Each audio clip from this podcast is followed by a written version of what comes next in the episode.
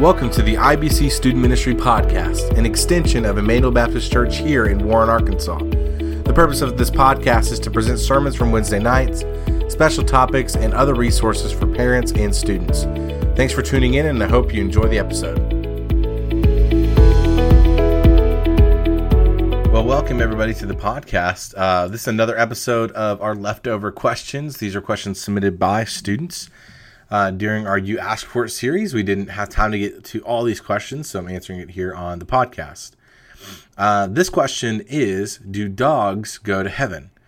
Um, I was really, really tempted to uh, put, like, if there was a thumbnail you could do for a podcast, the Not All Dogs Go to Heaven thing. I don't know. I watched that when I was a kid, that cartoon.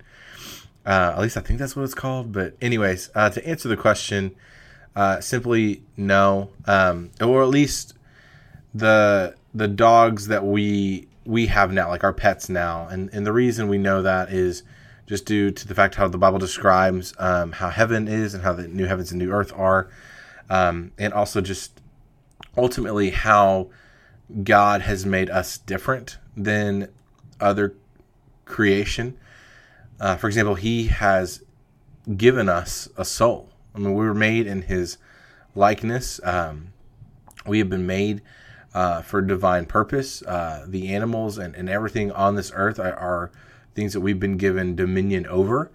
Um, you know, the Bible never describes a dog or a cat or a pet as as anything more than an animal for our uses. And that's not to say that they can't offer some sort of companionship, but we have to understand that in terms of having eternal life with with Christ and having that relationship with Him and and dwelling with Him forever, um, that's that's not something that's for our pets and for our animals. Uh, now, it's not to say that there couldn't be animals in the new heavens and new earth, but they won't be like you know our dogs and cats as we know them. Like you know, I just I have a dog named Ahsoka that I was really close to. Love this dog; she was awesome. That recently died, um, and you know it, it, it's it's sad knowing that you know whenever I go to be with Christ. You know, I, I won't get to see her, but the thing is, I enjoyed the time we had together, and uh, know that you know God still uses animals to to have some sort of companionship with us.